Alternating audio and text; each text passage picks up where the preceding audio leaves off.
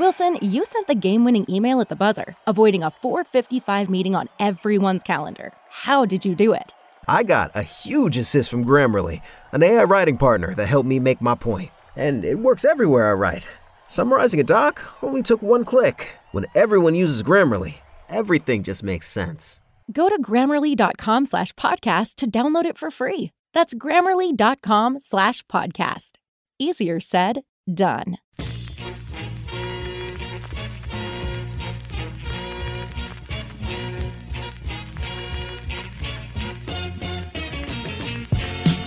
Welcome to the Edge of Sports Podcast. I'm Dave Zirin.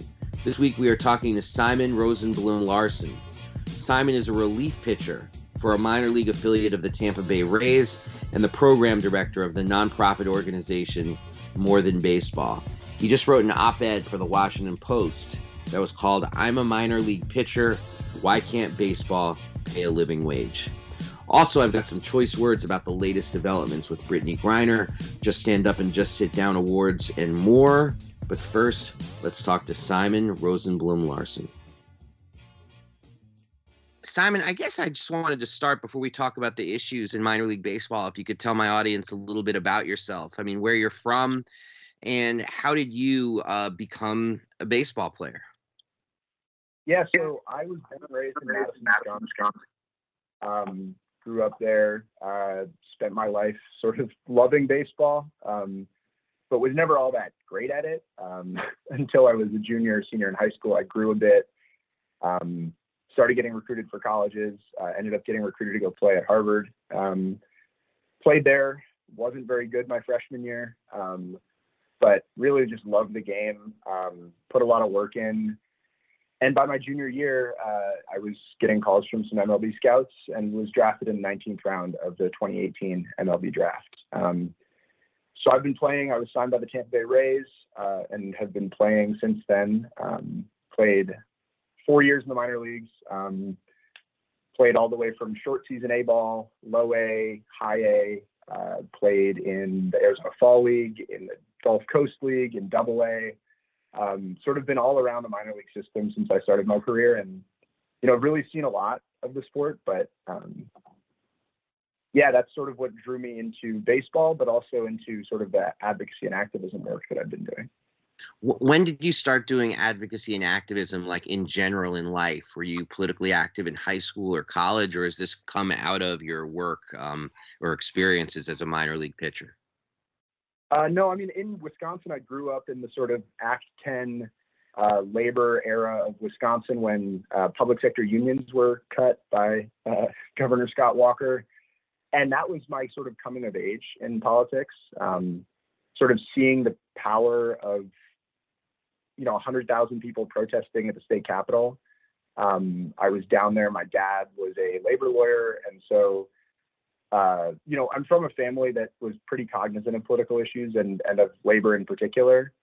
Um, and starting to play baseball and seeing some of the stuff that players are going through is a pretty clear, like, this is something that needs to get changed. Um, and something that I've started looking at, you know, and the minute I was drafted, basically, um, some of the conditions I saw, even the first week or two of professional baseball, were really eye opening to me. Mm. See, I was down there at the Capitol in Madison as well during those protests. So, you know, I, I thought you, I thought you looked familiar. No, I'm just kidding about that part. Uh, we we had some company down there for sure. Um, yeah, absolutely. and then after I left Madison, I was one of the people ordering pizzas to send down to the protesters. Of part of that operation. It was a really powerful moment for for at least a you know I was uh, you know 14 years old, 13, 14 years old, and it was definitely an awakening to sort of yeah i mean the power of activism but also some of the like really deep challenges that labor faces in the united states. Right. Systemic challenges legal yeah. challenges. I mean it's they don't make it easy for for the side of the laborers and they never have. Take, that's true. directly from uh from that first week then. So you're you, you get i mean what was the reaction first of all when you got drafted i mean that must have been for a moment felt like a dream come true and then how long did that feeling of it being like a dream how long did that last for you frankly, it's still going on. It still feels surreal that I get to play baseball for a living. Um, I I love the game. Um, I grew up wanting to be a professional baseball player. I never thought it was going to be a possibility, and, and here I am, you know, at, at 25 years old, still getting to play baseball. Um, so that feeling of like this is one of the greatest things that's ever happened to me is still the case. That being said, the fact that you love your job and the fact that you are pursuing something that gives you joy doesn't mean you should be underpaid uh, or paid poverty level wages for it. So that first week, I show up uh, and the first night actually I'm shown my room and the teams are setting up housing for players as they arrive and I get to my room and it's a probably an eight foot by 12 foot room with two beds in it. One bed is a twin bed on the right hand side of the room, and on the left hand side of the room is a cot. And I'm sharing a room with a player who was at the same level the year before, so I'm getting the cot because I'm the new guy. Uh, and in the middle of the night, I wake up to my cot collapsing on the ground of the room. So uh, that like first, basically the first night of professional baseball, you know, I get to pitch. I'm under the lights, the crowd's cheering. It's this romantic moment, and I get back into my room and I'm sleeping on a cot uh, that collapses in the middle of the night. So it was that sort of dichotomy that really struck me um, the minute I entered pro ball. Mm. How how difficult is it to organize given um, some of the language slash cultural barriers on a minor league team? Like the percentage of players who are directly from Latin America are at a very very high number. I mean, what's I mean, I'm I'm blanking on the number. It's about it's about a quarter. Yeah. So in, in, in Latin America. in sorry go ahead oh no no no please I, I was wondering if you could explore that though a little bit like what like how are the conditions compared to what some of these players from Latin America are used to coming from the baseball academies, particularly in the Dominican Republic? Um, does it become difficult uh, to organize over language and cultural barriers? Uh, w- where is the the energy to see better uh, conditions coming from? Yeah, so uh, in terms of the demographics of baseball, uh, amongst players in the United States currently, it's about 25% Latin American, but keep in mind that there's currently 30 academies in the Dominican Republic where there's, you know, 1200 plus minor league baseball players who are signed with major league baseball teams still playing. So those are a part of our player cohort as well. So you have about, I mean, really close to 50% of players are from, you know, Latin America, Spanish speaking backgrounds. Um, and a lot of those players, so definitely there's energy amongst uh, you know, the American born players, they see that they're making less than they could make at McDonald's and they're frustrated with the working conditions. But I will also say that there's a huge amount of energy amongst the Latin American player community. Um, and I, I, speak Spanish. I, you know, I've spent a lot of time talking with these players, and their feelings are are quite similar. I mean, they they they're trying to send home money to their families every month. They have families back home to support. They have you know, everything else, families, kids, lives, they have to work second jobs in the off season. They struggle to find places to train. It's the same thing, um, regardless of a player's background. Um, but I will say that like some of the conditions that players are dealing with, even in the Dominican Republic, those players are being paid less than three thousand dollars a year for their work. Um, the lowest paid minor league player in the United States is making about forty eight hundred dollars a year for their work. So you're looking at, I mean, some really, really low paid athletes, um, and especially the younger players in the Dominican Republic. I mean, they're taking home basically nothing um, for a year's worth of work. And so, in terms of organizing or having conversations with players, like the frustrations are universal. And we did a player issue report through More Than Baseball. We surveyed over 800 minor league players, and the challenges are fairly universal, right? Players feel that salaries are the biggest issue in the sport by a long shot. Um, players feel like you know their teams are letting them down regardless of whether they're American or Latin American. There are some specific differences between the ways players view some parts of the game. Um, job satisfaction is higher amongst Latin American players than American players.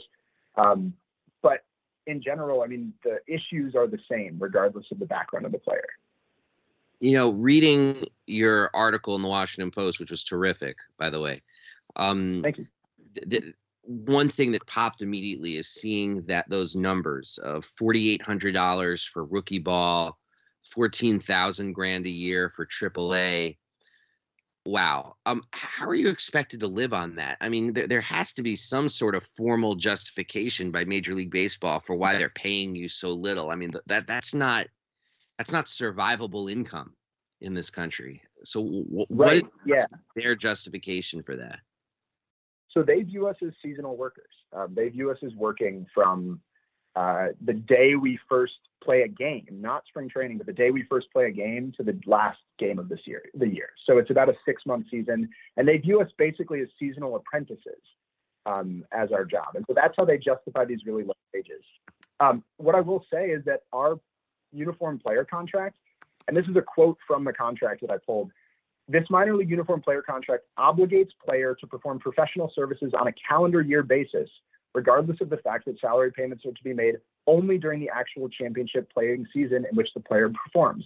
So teams are expecting players to, they're obligated to perform professional services year round, but are classifying players as seasonal employees. And so it's this like, and, and this is all sort of legal because of what happened in the Save America's Pastime Act, which exempts minor league players from minimum wage and overtime laws. But you see in the court case that's going through the courts right now, the Senne versus Major League Baseball case that you may or may not be familiar with, a number of minor league players formed a class and have sued Major League Baseball for back pay for uh, spring training and for uh, extended spring training pay, basically claiming that they were working during that time. And you know they've been successful in that case. Um, they Major League Baseball, after that case was filed, began lobbying Congress to exempt minor league players from the Fair Labor Standards Act. And so you see that exemption go through in the Save America's Pastime Act that now provides Major League Baseball with the grounds, the legal grounds to pay players below minimum wage, regardless of whether they're working full time or not. Wow. I'm just given how high the salaries are at the major league level and how low they are at the minor league level. I mean, that must create an incredibly uh I don't I don't even know like some I've ne- I can't I'm trying to think of some sort of comparison, but the cutthroat tension of making it to AAA and knowing you're that close to these astronomical salaries while making 14 grand a year at AAA. I mean, that must completely distort team culture or yeah, I'm sure I'm sure it creates pressure to to cut corners, to do whatever you have to do because we're not talking about big margins of difference between AAA and a major league roster, are we? Yeah, no, I think a lot of AAA players are major league quality players, um, and certainly there's some there's this really really big incentive to do anything you possibly can to make it to the major leagues, and so players will sacrifice almost anything to get there. Um, and I, you know, there's there's been people that have talked about some PED crises going on with young players in you know the minor leagues and in some academies um, those things are a direct result of massive income inequality between major league and minor league players. And so that gap is unlike anything else, as far as I'm familiar with, any economy. Um, to see that enormous pay gap between workers who are pretty close to equally as skilled um, is something that it's it's unfamiliar, but it does distort a lot of things. Um, there's, you know, I mean, players give their whole lives to this game, um, and to have it taken away basically by luck. If a guy in the big leagues get gets hurt, and you happen to be the next guy up at the time, like that's your break, and that's a break that will change generationally the wealth that you'll be able to generate. Yeah, I mean, and, and the, the ripple effect, particularly for people coming from the Dominican Republic, must must feel more like a, a, tidal wave than a ripple effect, like the ability to make it that one last step between AAA and the pros. I mean, it, it feels almost uh, almost perverse, like some sort of, you know, some sort of like Running Man reality program from a dystopic future. Like if you make it to this level, you're going to make you know six, seven figures, maybe even eight figures. But if not, you're going to make 14 grand a year at AAA or 4,800 a year at rookie ball. I mean, that's and that sounds like something that Ayn Rand would come up with in, in an acid trip or something. I mean, it sounds it's terrible.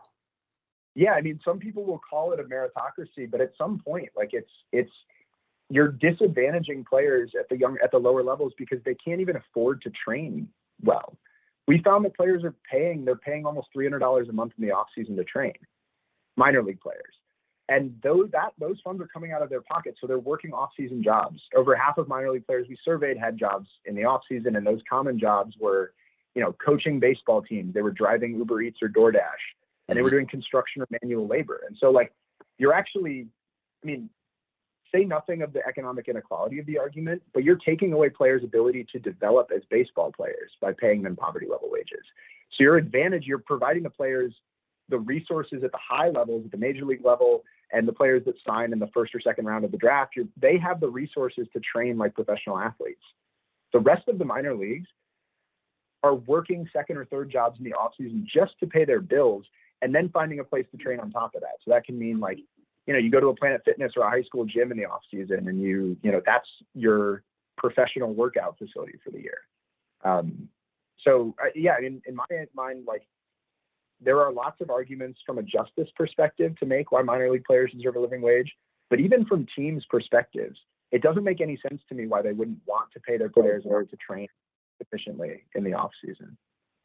God, this is such so similar to the discussions they're having right now in the WNBA about players, you know, having to go to places like Russia and Turkey to supplement their incomes and what that actually does to the quality of the game itself. That they're forced to these global schedules. Um, yeah, the the National Soccer League they had a campaign that they it was the No More Side Hustles campaign. Hmm. Um, Tell us it was about- great. It was a really great campaign. Yeah. It's called No More Side Hustles. Yeah, it was that. It was like a hashtag No More Side Hustles, um, demanding that they, the players were paid enough to not have to work second jobs. Um, I think it's a similar thing for a lot of athletes, and you're seeing it change, right? I mean, you see even at the minor league hockey levels, right? Players are making enough to live on. At the G League and the NBA, players are making enough to live on. They just uh, recently certified a union at uh, the NBA G League. So you're seeing representation and players speaking out and affecting change onto the professional sports market. You're seeing it with NCAA players, right? NCAA players now have their image and licensing rights, something that minor league baseball players don't have. Um, and so you're seeing, you know, players are beginning to speak out for themselves. They're beginning to realize that they have power, and that's, you know, affecting change on an industry that's been backwards for a very, very long time.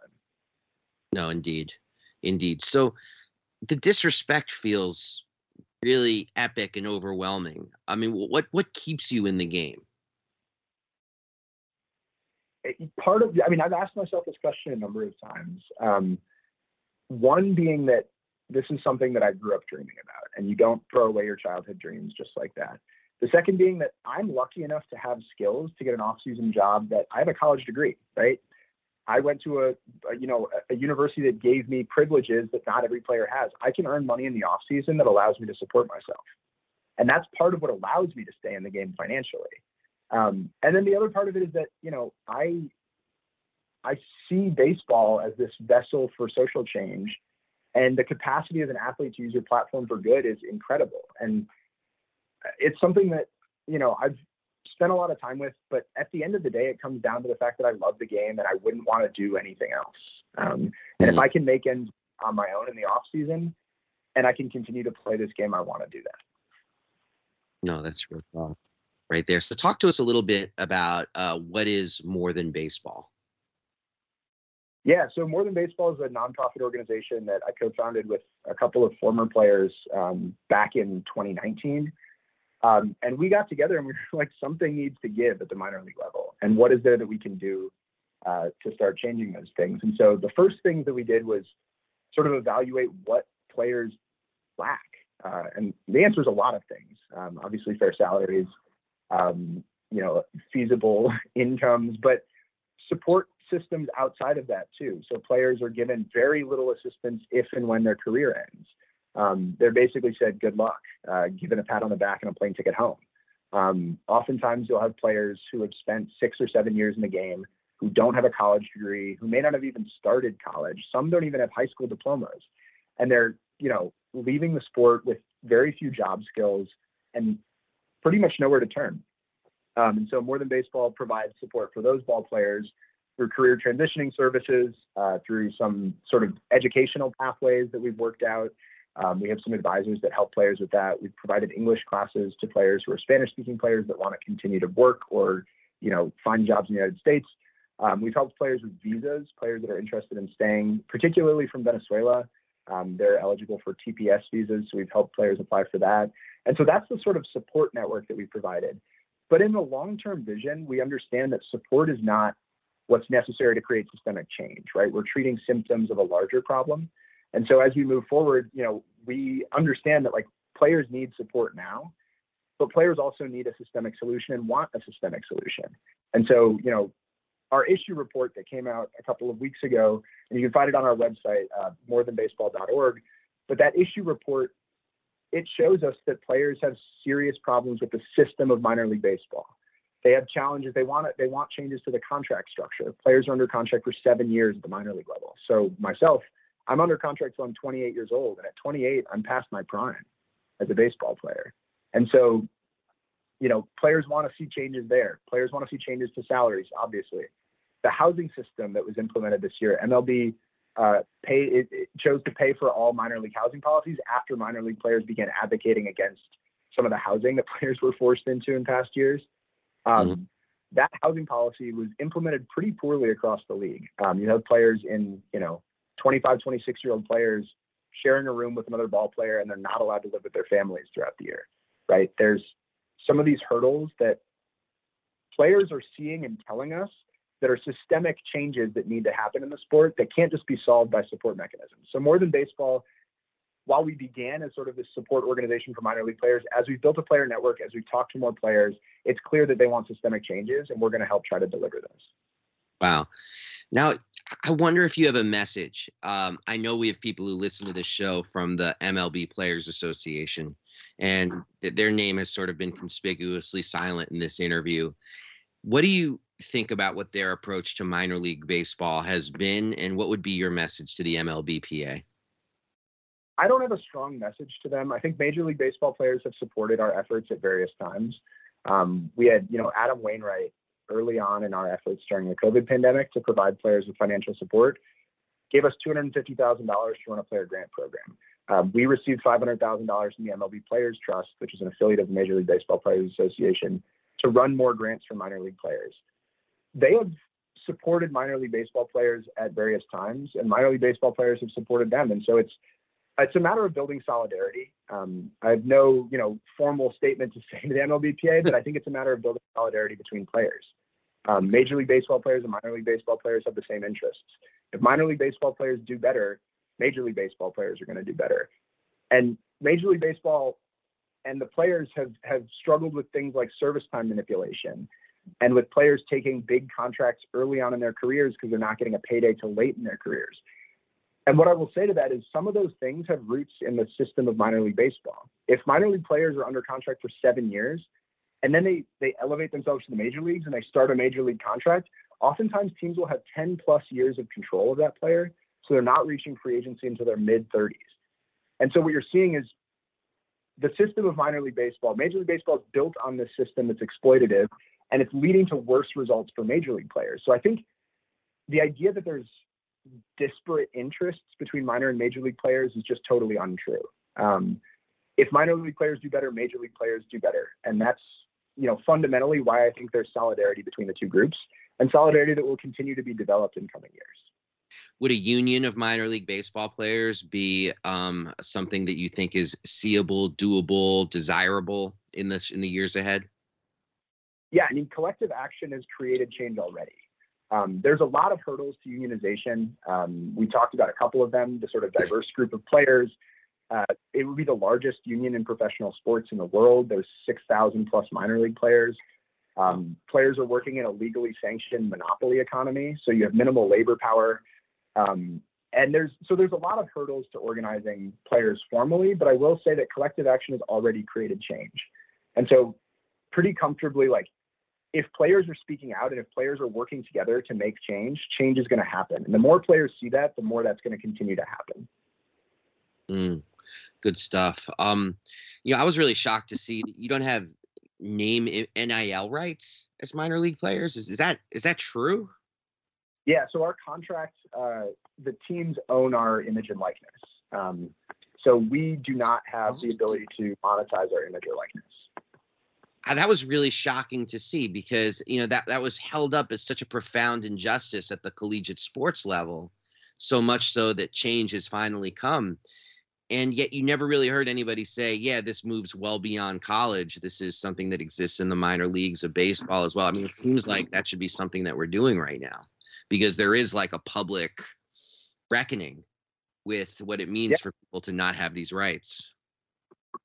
No, absolutely. And and the fact that it's denied to, you know, we're the only professional athletes for whom it's denied um, these image and likeness rights. And and frankly, like I will say that teams are not enforcing these uh, boundaries all that much, but in our contract it says very clearly that a player does not have the rights to monetize their image and likeness rights without direct express written permission from the club. Um, and that is something that just frankly is so 1940s that like I, I can't even fathom its existence in modern baseball. And the other part of the contract too that's sort of dug into it pretty deeply is that any grievance with the contract. So if a team does call you out for using your image and likeness rights, or if a team, you know, does you want to push back on the contract in any way, file a grievance. That grievance is going to be the the arbitrator of that grievance is the commissioner of baseball, according to the contract. And so you have your employer deciding what your contract means in a dispute with your employer if you were to file a grievance there. And so there's these like arcane, sort of totally archaic parts of this contract that just don't make any sense in the modern world. Man, oh, wow, that's very intense. So, um, you've been really generous with your time. Just a couple more questions. Um, you know, recently, you know, people have seen that there's been a real spate of high-profile unionization efforts. Uh, places like Amazon, of course, uh, Starbucks, of course. Um, do do instances like that help your work? Yeah, I mean, labor. If labor does well, labor does well. Um, and the more power that you know, the pandemic showed a lot of workers what their real value is. Um, and I think minor league players have seen that and have started sort of speaking out more and more and more and more. So just recently, uh, a petition was submitted to Major League Baseball, signed by over a thousand minor league players, demanding back pay in spring training. Right? We didn't get paid in spring training this year. You don't get paid during the off season, so you don't get a paycheck from September to mid-April. And so players got together and they signed a petition and submitted it to Major League Baseball via an organization called Advocates for Minor Leaguers. Over a thousand of them signed it. And so to get a thousand minor league players on board signing a petition and submitting it to Major League Baseball to demand change is something we've never seen in the sport before. And so if I, I can't say what's directly related to what, but to see workers like Amazon, workers at Amazon, workers at Starbucks standing up to big, powerful corporations, I can't imagine that doesn't give minor league players energy. And so it's things that we talk about, right? In the clubhouse, these conversations are happening. Current news, current events are talked about. And so, you know, the, the Starbucks, the Amazons of the world, they're getting into clubhouses, they're getting into player conversations, and it's changing the way players view themselves and their value. Mm, that's fascinating stuff. So, th- thank you so much for your time. It's been really helpful. Is there anything we're missing that you'd like to add? Yeah, I mean, the last part of it is sort of this the op-ed that I published calls for a living wage for minor league players. Um, and as a part of that op-ed, uh, there's a petition included in the op-ed. You can find it on the More Than Baseball website. But uh, it's a petition, you know, where fans can go if you're, you know, listening to the show. If you're interested in supporting minor league players, you can go sign the petition. You can support our efforts to get minor leaguers paid a living wage. Um, and yeah, I mean, absolutely. There's there's legislation going on right now. So uh, Senator Sanders introduced the Save American Baseball Act, um, which goes after MLB's antitrust exemption. Didn't talk about that much, but part of the reason minor league players are paid such low salaries is because they're in a legally sanctioned monopoly economy, um, and MLB has, you know, there's no competition for wages, uh, and so players are being paid whatever MLB wants them to be paid, and that's in part due to the MLB antitrust exemption. Senator Sanders' bill goes after that. Um, there's a bill in California uh, introduced by Senator Josh Becker that um, provides minor league players with basic workers' rights. Uh, you know, requires um, you know, maximum contract lengths of four years, a living wage for players, um, and, and following California's minimum wage laws, uh, which is, you know, a, it would be a huge step forward because there's a number of minor league teams in California. So there are policy solutions that fans can support. You can sign the petition. Um, you can just follow the issues and be outspoken about it. It's something that, you know, MLB's power comes from its fans. Uh, you are its economic driver. And so, um, you have the capacity as a fan to create change in this in this industry as well. Mm. And one last question for you, Simon. We always ask people this on the show. Uh, thoughts on music, buddy? What are you listening to these days? And also, my own curiosity: what gets what's the typical music that gets listened to in your uh, in your minor league locker room? it it'll depend on the day. There's a lot of country music. I'm not a, the biggest country music fan. I listen to a ton of Jason Isbell though. Um, that's something ah. I'm listening to a lot. Um, there's a lot of Latin American music. Um, so there's you know obviously half the minor leagues are from Latin America. So we listen to you know the popular artist Bad Bunny. Um, there's a Dominican rapper named El Alfa that's very popular. Um, I love Rosalia's new album. Um, it was a, it was a great album, and some of her older albums as well are brilliant. Uh, and then I listen to a ton of classic rock, so I've been on a Led Zeppelin kick lately. nice, nice. And do people like introduce each other to different kinds of music in the locker room? Is there a lot of cross cultural communication? Oh yeah, a ton. Um, you walk into the weight room in a minor league facility, and it could be anything from like classic rock to heavy metal to uh, you know you'll you'll hear like bachata and merengue, and you'll hear reggaeton, and you'll hear like all sorts of across the musical spectrum country. It's a really unique workplace, and yeah, music is one of those things that's shared amongst all cultures in baseball. It's awesome. Hey, Simon, thank you so much for joining us. Good luck on this struggle. Anything we can do to help along the way, don't hesitate to reach out. Thank you, Dave. This has been fun. Yeah, it's been a lot of fun. We'll be back right after this, after a quick word from the sponsor of this podcast, The Nation Magazine. We'll be back right after this, but first, a quick word from the sponsor of this podcast, The Nation Magazine. Okay, look, the need for independent journalism has never been more important, and The Nation brings it each and every week like they've been doing since 1865. I'm serious.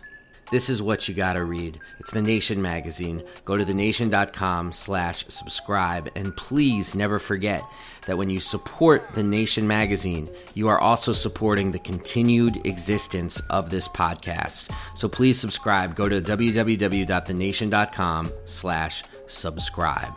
And now back to the Edge of Sports podcast. And now I've got some choice words. Okay, look, Trevor Reed, a former U.S. Marine, was detained in Russia for three years and served two of a nine year sentence after being convicted on charges of endangering the, quote, life and health of Russian police officers. He has maintained his innocence, and his supporters, including the U.S. government, have long classified his trial as a sham. Reed was given the chance at a reduced sentence if he pleaded guilty and instead said, I would rather stay in prison an honest man than walk away tomorrow a liar and a coward. The State Department told his terrified parents, Paul and Joey Reed, to stay calm, keep quiet, and let the diplomatic experts do their jobs. But as the days turned to weeks, months, and years, their patience wore thin. Then, as Russia's invasion of Ukraine shredded diplomatic connections between the United States and Russia, and news emerged of their son's tuberculosis as well as an injury sustained in prison, the Reeds had had enough. They set up a website. They gave interviews. They even picketed the White House. Now, despite the current geopolitical hell and the rapid reimposition of the Cold War, Trevor Reed has been set free. Reed was finally released in a dramatic tarmac plane swap after the Biden administration agreed to exchange him for Konstantin Yaroshenko, a Russian pilot who'd been serving a 20 year federal prison sentence in Connecticut for conspiracy to smuggle cocaine. The Trevor Reed story should focus our attention on another imprisoned U.S. citizen in Russia, WNBA All Star Brittney Griner. And indeed, judging by trending topics across social media, it has. Since mid February, Griner has been detained in Russia, awaiting a May 19th trial date where she faces 10 years behind bars, 5 years at hard labor, for the alleged crime of having hashish vape cartridges in her bag at the airport. With Reed's release, Griner's supporters want to know that she is next. Now, if you've been reading this space, you know that I believe we need to understand Griner as a political prisoner partly because she's been paraded in front of Russian state media like some sort of six foot nine inch prize, partly because 10 years for allegedly having cannabis cartridges is obscene. Factor in that Griner is a black queer woman in a country where national minorities and LGBTQ people have been victims of targeted harassment, and the urgency to secure her freedom only grows. Now, the State Department and the WNBA has preached silence, in the hope that Griner would not become the kind of high profile political prisoner Russia could use like a pawn on a chessboard. But that's wishful thinking. Of course, Griner was always going to become a political prisoner. This was easier to predict than the success of an attempted Griner slam dunk. It is past time that supporters shed their silence and spoke out for her return. They only need to take a cursory look at Trevor Reed's case and the activism of Reed's parents, done with one millionth of Griner's cultural capital, to see that this could prove to be a positive approach, or at least a more positive approach than doing nothing. The possibilities could be seen in how the release of Reed spurred a long overdue public discussion about Griner. The State Department commented on the matter with spokesperson Ned Price saying to CNN when it comes to Brittney Griner, we are working very closely with her team. Her case is a top priority for us. We are in regular contact with her team. Now, one of the reasons or justifications much of the sports world has used for their silence regarding Griner has been that they were following the wishes of Griner's wife, Cherelle, who asked for privacy and quiet. But on Wednesday, Cherelle broke her silence with a statement posted on Instagram, where she said, as I do everything in my power to get Brittney home, my heart is overflowing with joy for the Reed family. I do not personally know them, but I know the pain of having your loved one detained in a foreign country. That level of pain is constant and can only be remedied by a safe return home. For the Reed family, that day is today. Welcome home, Trevor. Sending love to you and your family on this special day. This heartbreaking, gracious statement should be seen as a cue to recognize that Griner's best chance at freedom is not hoping for the benevolence of the Russian legal system or the stealth expertise of the State Department. It will be in our exercising whatever improbable back channel freed Trevor Reed and demanding that Brittney be freed. We'll be back right after this with a quick word from Edge of Sports. Hey, everybody out there, this is Dave Zirin with the Edge of Sports podcast people got to know that we put this podcast on with elbow grease and and bubble gum on a weekly basis. And we're proud of the work that we do. We love it but we can't do it without support from you the listener. So please go to patreon.com slash edge of sports pod and support the podcast. That's patreon.com slash edge of sports pod. Any little bit you might give to support the podcast actually makes a huge difference to the work we're trying to do. That's patreon.com slash edge of sports pod we appreciate you, make no mistake about it. And now, back to the Edge of Sports podcast. And now it's time for the Just Stand Up Award. Just stand up and just sit your ass down. The Just Stand Up Award this week. Stand up! I mean, th- this one's a little bit of an odd one for me this week because I really want to see standing up right now the people who have been championing uh, Brittney Griner and Brittney Griner's release. Um, stand up and stand up tall court case is May 19th. I mean, so by the time you're listening to this show, we're under three weeks um, until Brittney Griner is going to stand in front of a Russian judge and find out whether she goes to prison for 10 years, five years in hard labor. So, for everybody who's been saying we need to raise the volume on this case, good for you. Keep standing up.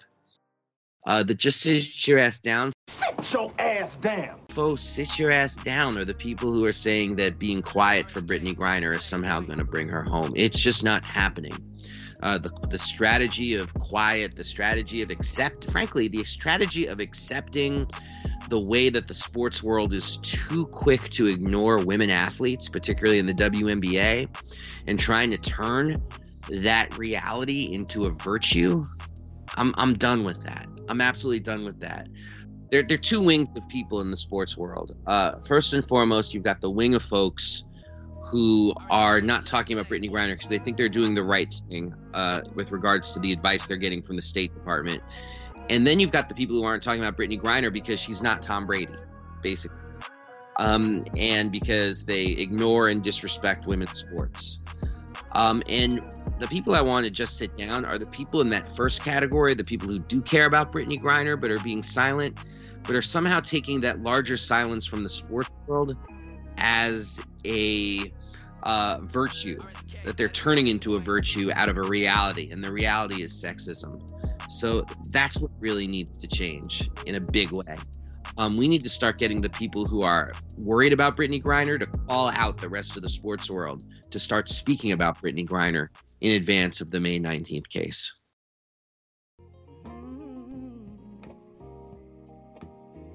Now's the time for the part of the show that we call Kaepernick Watch about the latest of what's happening with Colin Kaepernick. The main thing I wanted to mention this week is this interesting thing that's developing where Mark Davis, the guy who runs the Las Vegas Raiders, don't call them Oakland, don't call them Los Angeles, that's what you'll call them in a few years.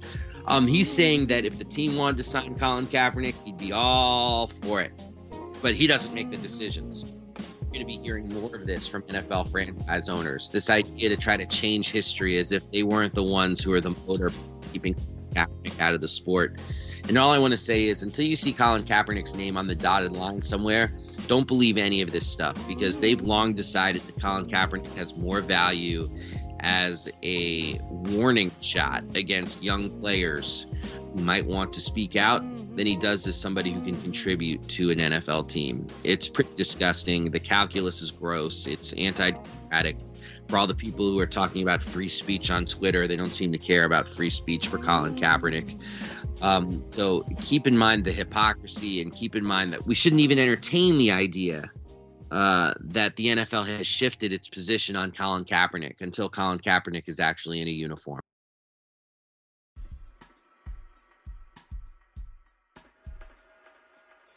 Well, that's all the time we have for this week's show. Thank you. Thank you so much to our guest. Uh, what a terrific guest, Simon Rosenblum Larson. His article in the Washington Post, people should look it up, is called I'm a Minor League Pitcher. Why Can't Baseball Pay a Living Wage?